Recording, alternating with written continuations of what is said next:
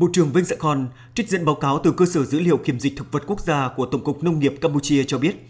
trong 9 tháng đầu năm 2021, Campuchia đã xuất khẩu nông sản tới 90 quốc gia với tổng số lượng là 5,93 triệu tấn. Trong đó, Việt Nam là thị trường tiêu thụ nông sản lớn nhất của Campuchia, chiếm 64,11%, vượt trội so với các thị trường lớn tiếp theo là Thái Lan chiếm 21,49% và Trung Quốc là 9,69%.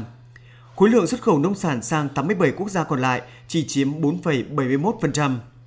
Bất chấp những khó khăn và tác động tiêu cực của đại dịch COVID-19, từ đầu năm đến nay, Campuchia vẫn xuất khẩu được các sản phẩm nông nghiệp ra 90 thị trường trên thế giới, thu về hơn 3 tỷ đô la Mỹ với các mặt hàng xuất khẩu chủ lực bao gồm gạo, sắn, hạt điều, ngô, đậu nành và thuốc lá.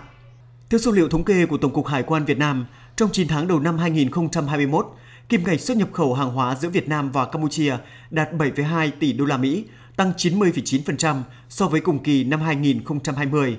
Trong đó, hàng hóa Campuchia xuất khẩu sang Việt Nam đạt 3,7 tỷ đô la Mỹ, tăng 396,4% và hàng Việt Nam xuất khẩu sang Campuchia đạt 3,5 tỷ đô la Mỹ, tăng 16,1% so với cùng kỳ năm 2020.